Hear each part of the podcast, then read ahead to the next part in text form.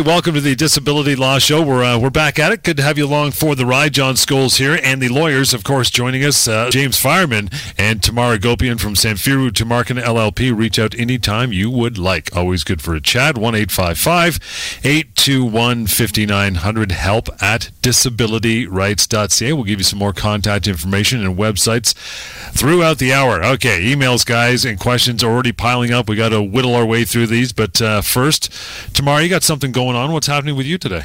Well, I've had a few calls on individual disability plans and critical illness plans.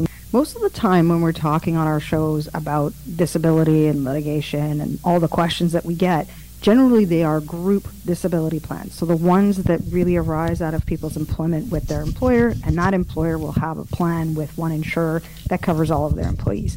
There's actually other products out there. And so, as I said, critical illness is one of them. Life insurance is another one, and there is disability insurance as well that you can get on an individual basis.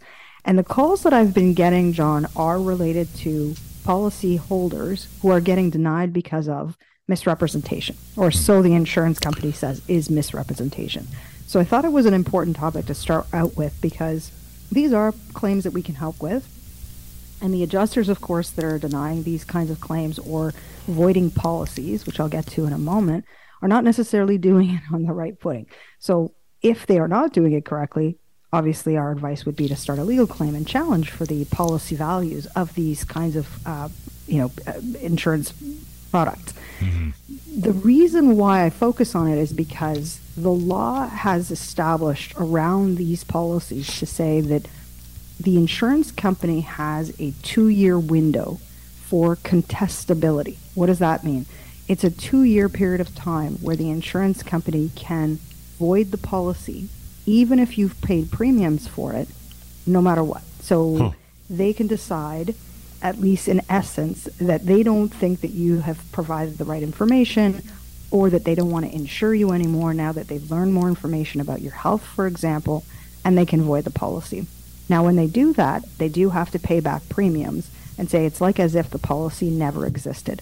And so the times where I've seen this happen, a really good example is, for example, someone's smoking status. So people will apply for these kinds of insurance products they'll have to go through a medical questionnaire, an application, and answer a number of questions about their health. And these questions will invariably ask, you know, are you a smoker or non-smoker? Some of these applications I've even seen ask even more specifically, do you smoke cigars or cigarettes? And how often do you smoke? Now, vaping is, is one of these things that should probably be included. Some policies include it, some don't.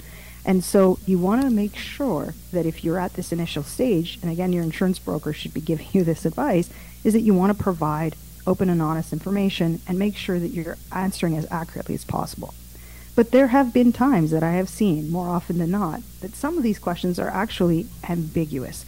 In other words, it's not really clear what they're asking, and people can get confused about what to answer. And that ambiguous question is not something the insurance company can stand behind. So whereas courts have said, look, insurance company, you've got this two-year window to be critical and maybe avoid a policy, but you've also got to be clear about the questions that you're asking people about their health before you insure them. So that is an important element when you're going through and actually applying for critical illness or disability insurance for an, for an individual plan to answer those questions as accurately as you can. And on, on the other end, you're going to ask me, what happens after those two years? Well, it's not just the insurance company looking at this and saying, look, we think you're actually more of a smoker than you told us, or you had this back history issue that you didn't tell us about in your application, and we're going to just void the policy. They actually, after that two year window, effectively have you insured, and then they need to show a higher level in order to void that policy or cancel the policy or not pay under that policy.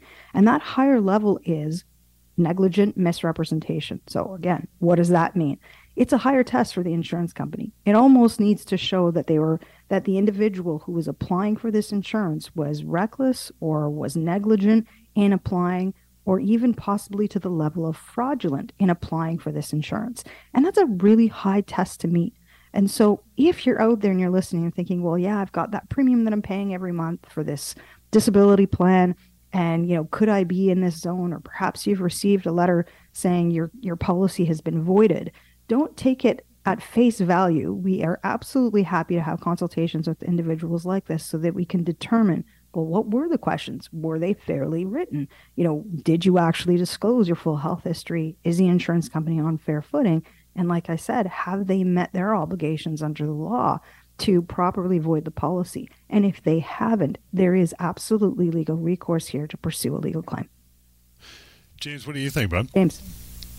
Well, I, I, I, certainly agree with everything that Tamar said, and I think very significantly, if you are out there, you have a personal policy, and you have been denied, give us a call if you have any concerns about it. And by personal policy, you know, certainly I'm including long-term disability, but it would also include critical illness insurance, which we deal with quite regularly, and even life insurance of a loved one. Uh, if you have any of those policies, or if you have a family member who's passed away that has a life insurance policy, and the insurer is challenging the legitimacy of it because of some perceived error on the application form, please give us a call because very often there is a very good basis to challenge a denial that's based on the application.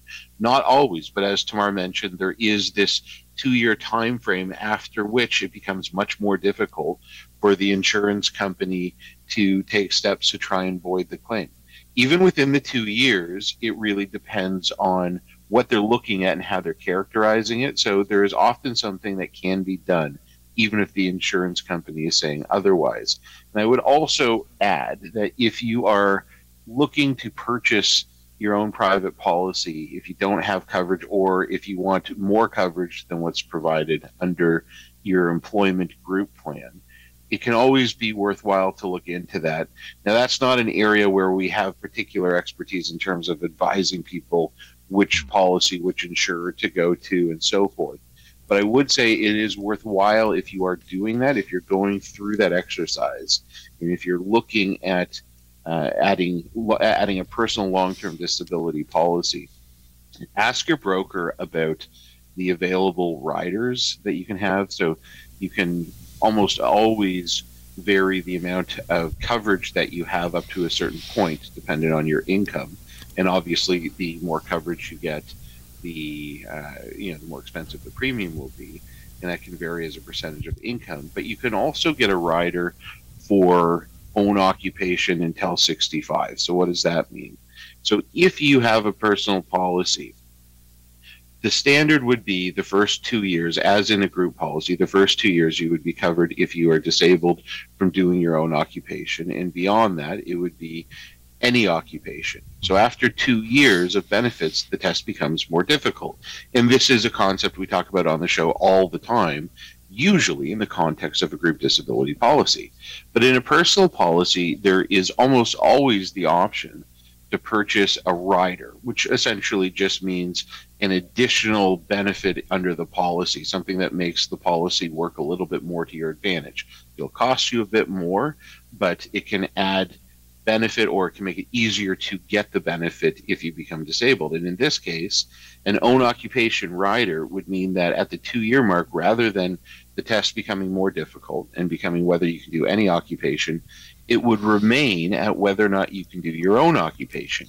And this can be really important, especially if you have a physical occupation where uh, your, your job requires you to uh, exert yourself in any sort of physical manner on a regular basis because if you do become injured physically and it's something that it has any permanence to it's going to be very difficult for you to be able to do anything related to your job. They may be able to say that you could do some other sedentary desk job, but not the job that you had before.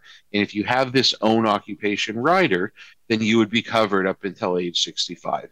And there are other riders as well. So it can be very worthwhile talking to your broker about what is available and how much extra it would cost in order to do that. And, you know, it's a little bit surprising how nominal the additional fees are for a lot of the riders. You might expect them to be very significant, but oftentimes it's adding, you know, maybe another 10 or $20 to your premium each month. Again, you want to talk to your broker about it, but it's certainly something that's worth investigating.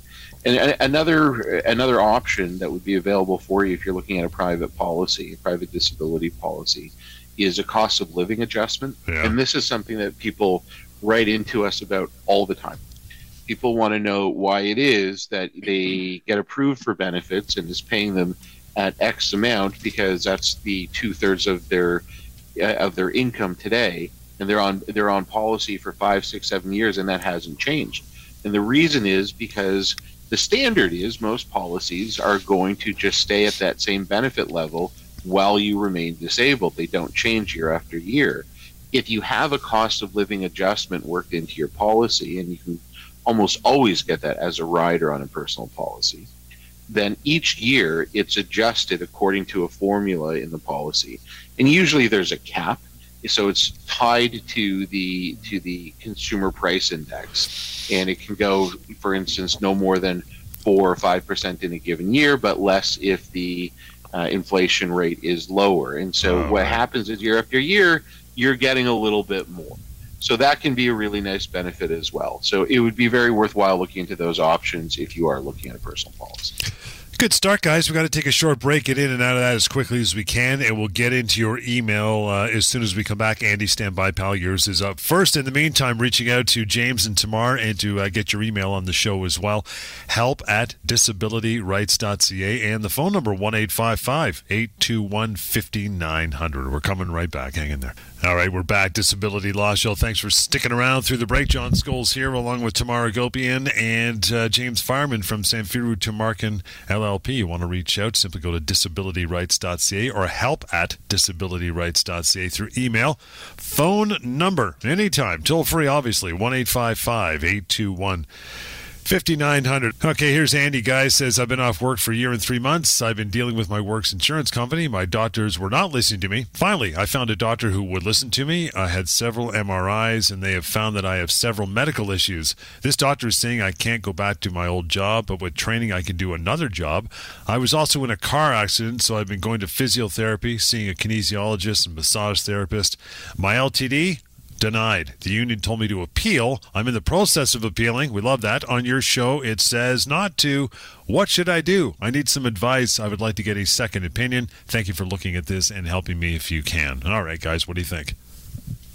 Well, good news. Good news here. Um, you can certainly get that second opinion. Uh, we're always happy to talk to to anyone who's in this situation, anywhere, frankly, within the disability process, whether you are at the application phase, whether you've just been denied, whether you're looking to appeal, whether you are looking to hire a lawyer, even if you already have a lawyer and you want to just get a second opinion, we are happy to talk to you.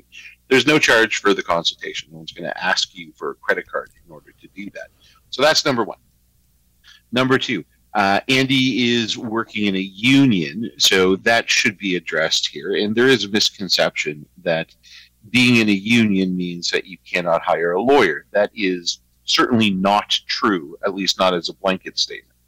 There are certain unions where the collective bargaining agreement, the contract between their union and their employer, will have provisions in there that would prevent hiring a lawyer to dispute the long term disability uh, policy denials.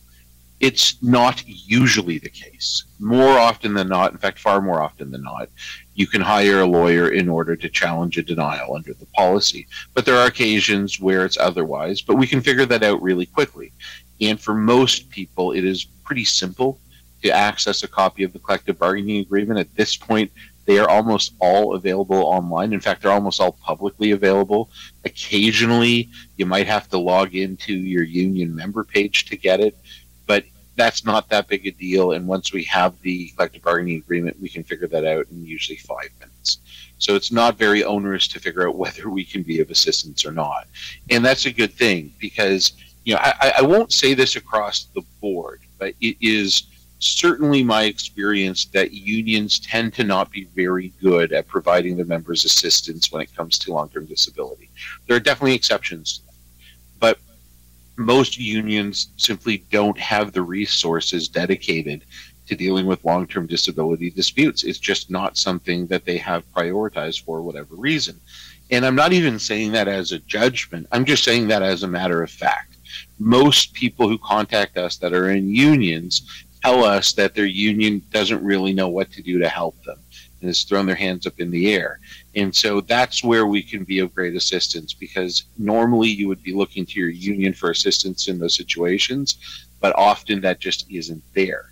Now let's get to the meat of this here. And Andy's asking about whether or not he should appeal. And quite correctly, Andy has pointed out that having listened to our show before, we tell people not to appeal. Now, the one thing I will say is that because Andy is in a union, it is really important that we first look to see what the prescribed process is. Because unlike non unionized employees, union employees can sometimes have a uh, have within their collective bargaining agreement, or even more so within their policy, a formula for what happens if you are denied that requires you to actually appeal before you can challenge further. So we want to make sure if you're in a union that we're not running afoul of that. And that is obviously an exception to the don't appeal philosophy that we prescribe to. But assuming that is not the case, and it usually is not the case for union members, and certainly is not the case for virtually any non union employee that we've ever come across, appealing is almost always going to be an enormous waste of time. And the reason for that is pretty simple. You have to think about why there are appeals in the first place. Appeals are not something that you're going to find within the policy, unless you're one of those exceptions in the union that I was referring to before. But for the vast majority of people, the appeal is something that is created by the insurance company for a very specific purpose. And the reason is this when you apply for long term disability benefits and you're hoping that you're going to be approved, and ultimately you're not, the insurance company writes back to you and says they're denying your application. If there is nothing else the insurance company says, if they don't give you any direction about what to do now if you disagree with their decision, virtually everyone is sooner or later going to come to the conclusion that they need some legal advice and they're going to wind up calling a lawyer and asking what they should do about it. And as long as they get to anyone competent, then the lawyer is going to tell them, as long as they have support from their doctors, you should challenge that denial. You should bring a lawsuit. So the insurance company doesn't want that because as soon as you bring a lawsuit, they lose control over the process. That means that if they're not reasonable if they if it's within the context of litigation, if they're not reasonable, eventually they would have to go in front of a judge. That almost never happens because once you bring a lawsuit, insurance companies know this and come to the table really quickly.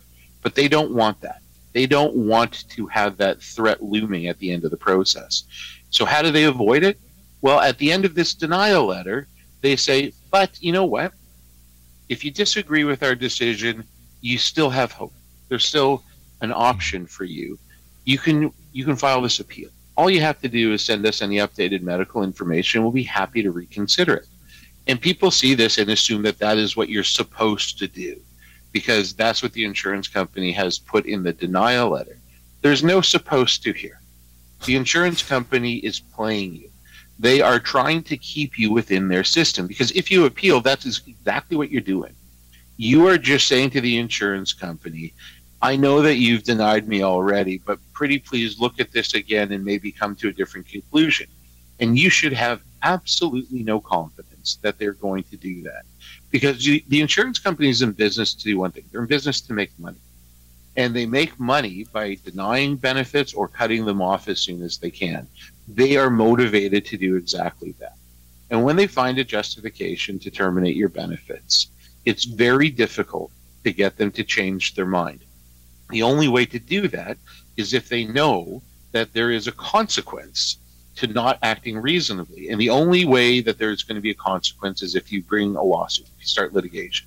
If you appeal, there is no consequence to them continuing to ignore what should be obvious based on what your treating doctors are saying. Your treating doctors are supporting that you are disabled from work, you're disabled from work. Simple as that. And if your insurance company isn't going to look at that reasonably, the only option is to start litigation. Now, there are exceptions to that. If you have brand new information that the insurance company has never seen and it significantly changes the outlook, if you have a new cancer diagnosis that explains your symptoms in a way that was previously not understood, sure, appeal that and put that in front of the insurance company. They may or may not change their mind, but there's at least a chance that they might in that in that scenario. But if you're expecting to go to the insurance company with the same information that you had, perhaps more emphatically from your doctors, but essentially the same medical information, and you're expecting them to come to a different conclusion, you're asking to be disappointed. That's all you're doing. That's what's going to happen. So don't waste your time with an appeal. It doesn't make any sense. All you're going to do is delay the, the amount of time it takes to resolve. If you go and do the appeal, you're going to be waiting an extra month, two months, three months, however long it takes them to adjudicate that appeal. And then you're going to be starting the litigation, which means you're going to be resolving it one, two, or three months later than you otherwise would have. So, in any case, I hope that answers your question, Andy. Tamar, anything to add to that? Well, I was looking at Andy's um, definition around where he's at in the process. So he says he's been off work for a year and three months, and his doctor is saying that he can do he can't do his old job, but with training he can do another job. That's where I really focused on with this. Not that I don't. I, of course, I agree with your comments, Jane, James, about appeals. But I think it's another log on that fire, right? To say, look, he's going to get close probably to that change of definition. And it's going to be that much tougher, I think, if the medical information is out there saying he could do another job, for the insurance co- company to be that much more emboldened to say, look, at the two year mark, we wouldn't have paid beyond the two years anyway, right? And so these kinds of arguments are somewhat nuanced. And I think it's important for people like Andy to understand that the legal claim allows lawyers to argue with their lawyers properly on how this may play out in his specific situation. We've also got the fact that he's got a motor vehicle accident. And so, could there be other claims around the motor vehicle claim? Could there be other measures of compensation there? We definitely act for people in motor vehicle claims as well. That's the kind of work that James and I both did when we first started out in this business. And so, it's important for Andy to know that unfortunately, the unions don't necessarily understand that interplay and it makes it that much more important for people to assert their legal rights when they've got some complexity with their claim, both from the disability side of things and the potential personal injury avenues and other compensation that Andy might be entitled to.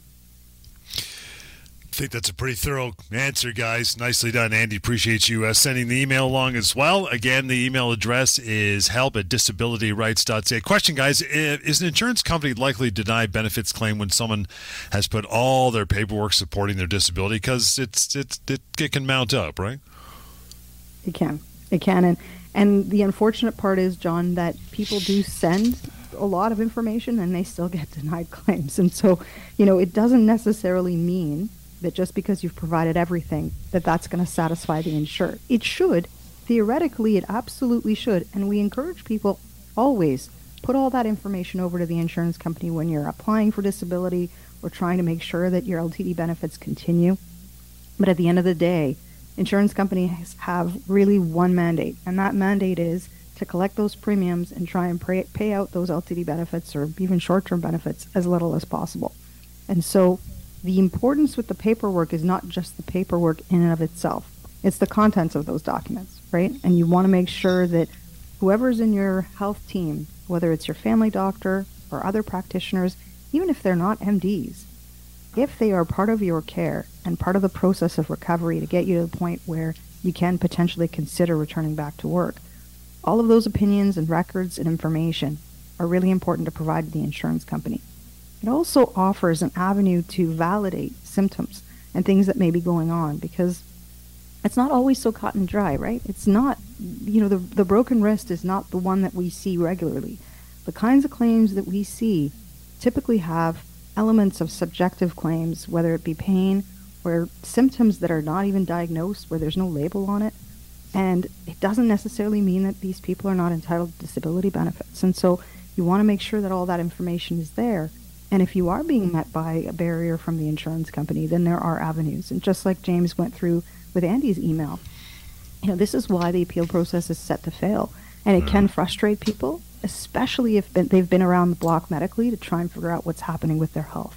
And so, again, provide all that information, but don't necessarily expect that it's going to mean that your benefits are going to be approved or continuing to be paid.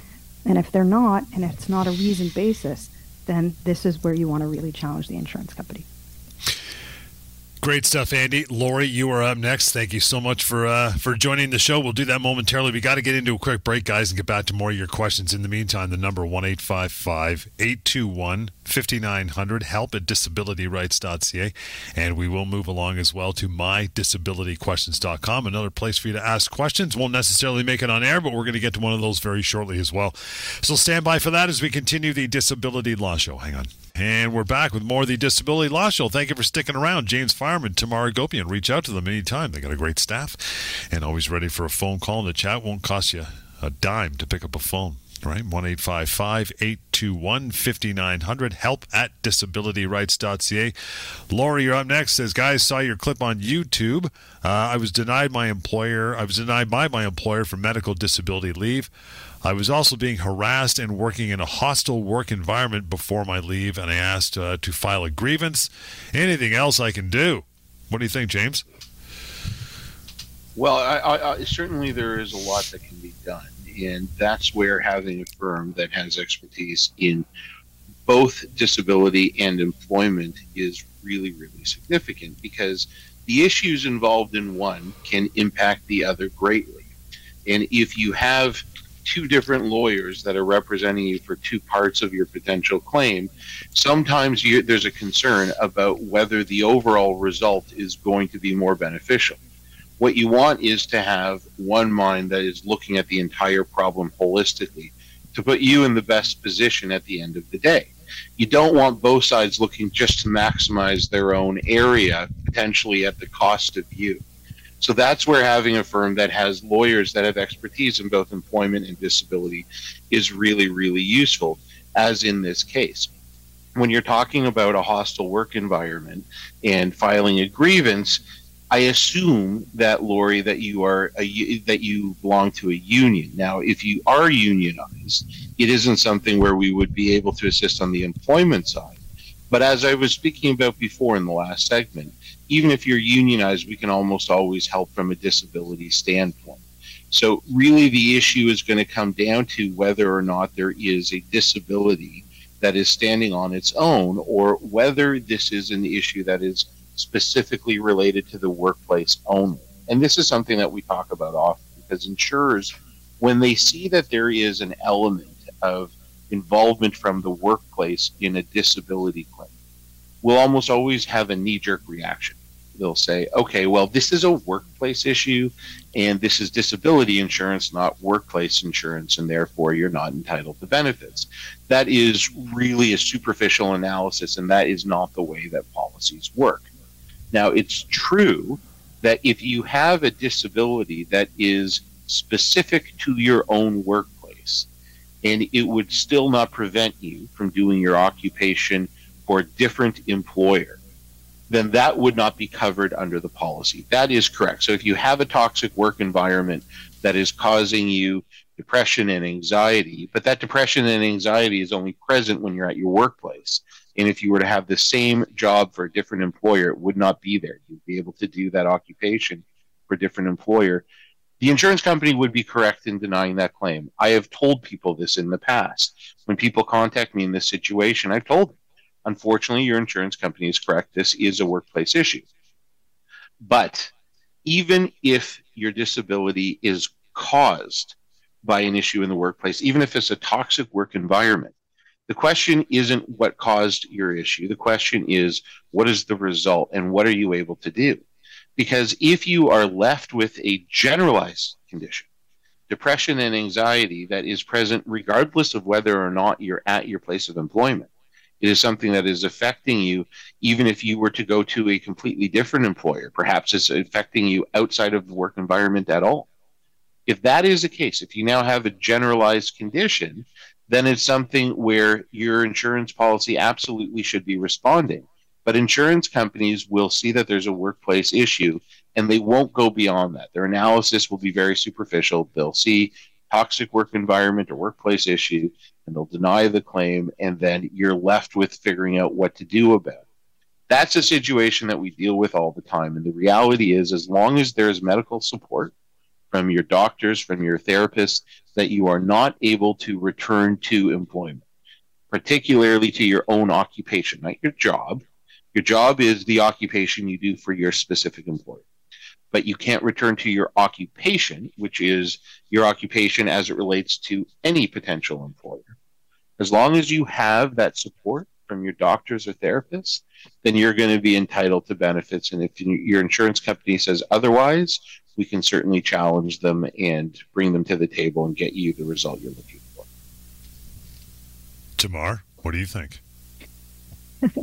well, James did a very thorough job. So I, I, kudos to him. I, I think what I wanted to just simply offer Lori as an add-on because when she emailed us, she said, "Well, I saw your clip on YouTube, so I couldn't help myself, but just to kind of emphasize to other other listeners out there, we we have a ton of resources, guys. So if you're listening to the radio show, awesome. You know, yes, we have YouTube clips. Uh, we've got a television show, and specific to Lori's situation, we actually have a really good memo on our website, one of our websites called ltdfaq.ca, that talks about the interplay between employment and disability." Mm-hmm really outlines, uh, even in the same detail that James provided on if you have a toxic work environment, you know, where is that line between being entitled to disability benefits or potentially not, and what kind of recourse you might have. And so, if Lloyd and others were listening require any further information, all of that is out there. We try and push out as much as we can to sort of level the playing field, right, between these individuals looking for, for support from their disability insurers and then the disability insurers themselves who are really not you know providing as much information as they should to claimants about the process and really sometimes even the reasons why they deny disability claims and you know that creates a balance of empower or balance a shift in the balance of power rather yeah. is what i meant to say and so it's really really tricky anyway so all of that is out there for for people like lori yeah, I think Lori, that's actually yep. really, really. I was going to say, I think it's a really important resource to get out there because a lot of people that may be listening, because it's a very easy thing to do, turn on the radio, listen to the show. They want some help, but have difficulty picking up the phone. Now, I'll, I'll emphasize you should. Uh, again, you don't you don't need to provide a credit card. We're happy to talk to you if you have any issue around the disability process. But if you want something a little bit easier to start go to our website, go to the FAQ page, because there will be very detailed information that you can access. Again, this is entirely for free. There's no paywall. You just go on, go into the website, look at the FAQ, and you're going to find information on virtually any issue that may come up during the process. And this is going to give you a really good starting point. This is going to give you a foundation in the knowledge that you need to deal with your insurance company and to figure out what to do. And it's actually not a bad idea to read that even before calling because that can put you in a position to ask better questions when you call us, to have more information and to better understand the process so that you can get to the end result you want more efficiently. Lori, thank you again for the uh, the email. We got to take a short break, get back into more questions. I did mention mydisabilityquestions.com. That is where we're going to land on the other side of this, and uh, the phone number anytime as well. Keep this uh, written down somewhere one eight five five eight two one fifty nine hundred. We'll continue more of the Disability Law Show. Hang on. You bet. Disability Law Show. A few minutes to go. We're going to pack in as much as we can for the remainder of the hour. Uh, I mentioned mydisabilityquestions.com, guys. That's where I'm going to go for the next question. Uh, again, it doesn't always appear on air, but you can go there yourself to mydisabilityquestions.com. Type in your question. It will get answered. It will get read, of course, and it'll possibly appear on a show. Also, a searchable database on that website. So your question or a similar one may have been asked. You can search it and uh, save a bit of time, right? Okay, here we go. I've been on LTD for nine months and should be back to work in three months. I would like to sell an investment property due to rising interest rates. How will the income from the sale affect my LTD, or does it not affect it at all? If it does not affect it, should I wait to sell once back to work or wait until the next tax year? sensing a bit of math here, James. What do you think, pal? It's math. It's math, and it's finance, and it's all these things that I'm you know we're, we're good at. but Maybe not so much in the legal realm. So look, this this is an important question, though, right, John and James, because people don't know, right? Like, what do you do when you're on disability and you get these forms that say you have to disclose if you're coming into other income? And so I do appreciate the question because the, the source really of an answer to this is the disability policy. I, my inclination is that an investment property and you know any kind of income related to an investment property is not necessarily income quote, quote unquote that the insurance company would get a credit for. But you want to be sure you understand why or if there's other sources of income that you're curious about or interested in or maybe coming into money with, you want to understand whether or not the insurance company gets their dirty little hands on it. And so I always say to people, get a copy of that disability policy. Not the booklet, the actual policy wording. And if you put it in writing to the insurance company, in theory, they're supposed to provide it.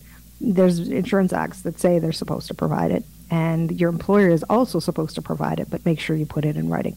And then invariably, there will be a section in it that says, this is what we'll pay. And then here are the deductions or the offsets that we'll take if you do come into other sources of income. I mean, the biggest one we always talk about is CPP disability. This is a government sponsored disability program plan that typically provides people up to $1,500 or so a month if they are qualified as disabled under the government's definition, which is to have a severe and prolonged disability. So you can see even the way that the government has structured their disability plan, it dovetails with how, you know, private disability insurers have created their disability plans. And of course, because they are driven by, you know, premiums and payments and this sort of thing, they're going to try and get credits for these kinds of disability plans. But let's go back to the question in and of itself, which is what about investment property, investment income? It's only income if there's a profit. And even then, there's, you know, I'm, I'm not a finance guru, but there's issues around cap gains and these sorts of things. Mm-hmm. And, and I'm not, again, I'm not a financial advisor here, but the importance of that is because words in disability policies matter. And I have yet to see one that says that investment income is one that's an allowable deduction. I've seen pensions, I've seen employment income, I've seen, as I said, CPP disability, I've seen workers' compensation benefits, but I have not yet to see that passive quote unquote income, income that you receive as a result of not actual employment or work, but rather good investments, is one that the insurance company takes credit for. RSPs is also another one that comes to mind because again, it's a savings avenue that it is an income source. You can get gains on that, but it's not necessarily an offset or a deduction or a credit that the insurance company would get under their policy. But as I said, the starting point is always the policy. What do you think, James? Well, first of all, I want to dispel the rumor that all lawyers are bad at math. Not true. there was a point in time when I actually was looking to go into actuarial science. But leaving that aside, um, I agree with everything that you're saying, of course. Uh, when we look at any income that is received while you're in the disability period, while you're on leave and are, are, are in the claims process, the issue is the extent to which is active or passive income. That is really what's critical at the end of the day. So, an investment property, if you phrase it that way, would not be something you would ever expect to see the insurance company be entitled to take as an offset. But what's an investment property versus something that you're earning an active income off of? Well, you have to take a look at what's involved. You know, if you are an active landlord in any way, if you're going around and collecting rents and making sure that uh, you know the fixtures are working and so forth, it's going to get to a point where it looks like it's active income. Whereas, you know, this is just a you're one of several investors in a group of properties, and you know, you just put your money in and you get a check at the end of the year. That's passive income. Same thing when you're looking at investing in the stock market, for example. You know, if you just have a portfolio of stocks that you look at from time to time and occasionally buy one or sell one, that shouldn't be a big deal. But on the other hand, if you're a day trader, at a certain point, that becomes your your employment. That becomes an active source of income, and so you got to be careful about those sorts of issues when you're looking at other sources of income beyond your employment. Guys, let's get to another question You Only got a couple minutes to go. Says, are insurance adjusters and insurance companies subject to human rights laws, such as not discriminating against a claimant for their disability? It's a good question. What do you think? It is a good question, and I think it's one that hopefully I can do justice in the time that we have left on the show. Uh, and here's what I want to get into, John, is that yes, inherently they are uh, expected. Insurance companies and adjusters are expected to abide by human rights legislation. Certainly, insurance companies as employers have to abide by human rights legislation.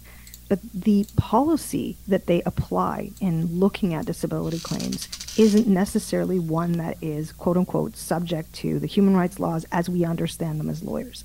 So, what do I mean by that? The insurance company will draft the policy in conjunction with the employer. And there's a couple of moving parts, but generally speaking, the insurance companies say, This is our policy. Do you want it? If you do, here's the price for it. You pay for it. And the terms in them can vary, but not so much so that they are as different as they would be, say, in an employment contract, like we would look at in the analysis of an employment contract. But they're both contractual. And so human rights laws and legislation and issues around discrimination haven't we haven't necessarily seen that bear itself out per se as it relates to disability, but I think we should. And I think we should because there are provisions in the policies that we see, James and I, quite regularly that I think may give rise to human rights issues. The one that comes to mind most is there's this exclusion that says if you've got a disability around substance use or illegal substances like alcohol and drug use, that you are then excluded from being entitled to disability benefits. Well, substance use is a recognized disability, and it's recognized in other platforms beyond just the disability policy. So I do think that it gives rise to a potential human rights issue or discrimination against individuals who have substance use issues. I would make the similar argument even with policies that exclude the entitlement to long term disability benefits if you are on a parental leave, maternity leave in particular. If you're on a mat leave, you're not entitled to LTD. Is that in and of itself discriminatory? I think there's a good argument to make that it could be. And certainly, if we had the opportunity to make those arguments in the context of these legal claims, we will and we should. James, last words? No, I, I, mean I certainly agree. When whenever we're taking a look at an issue, it always makes sense to go beyond just the initial analysis about whether or not this is something that is uh, covered by the policy, and look at whether or not the policy itself is fair whether the policy can be challenged.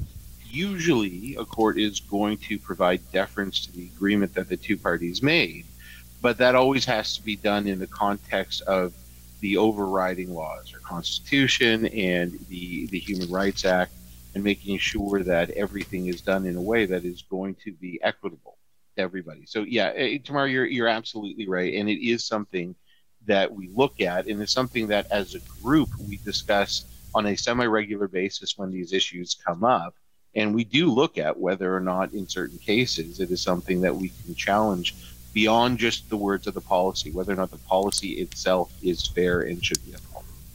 And with that, we're against the clock, guys. But well done, you snuck it in there. We're going to leave it there for uh, for this week. Give everybody the opportunity to reach out now that we're done. One eight five five eight two one fifty nine hundred is the number. That email address is help at disabilityrights.ca.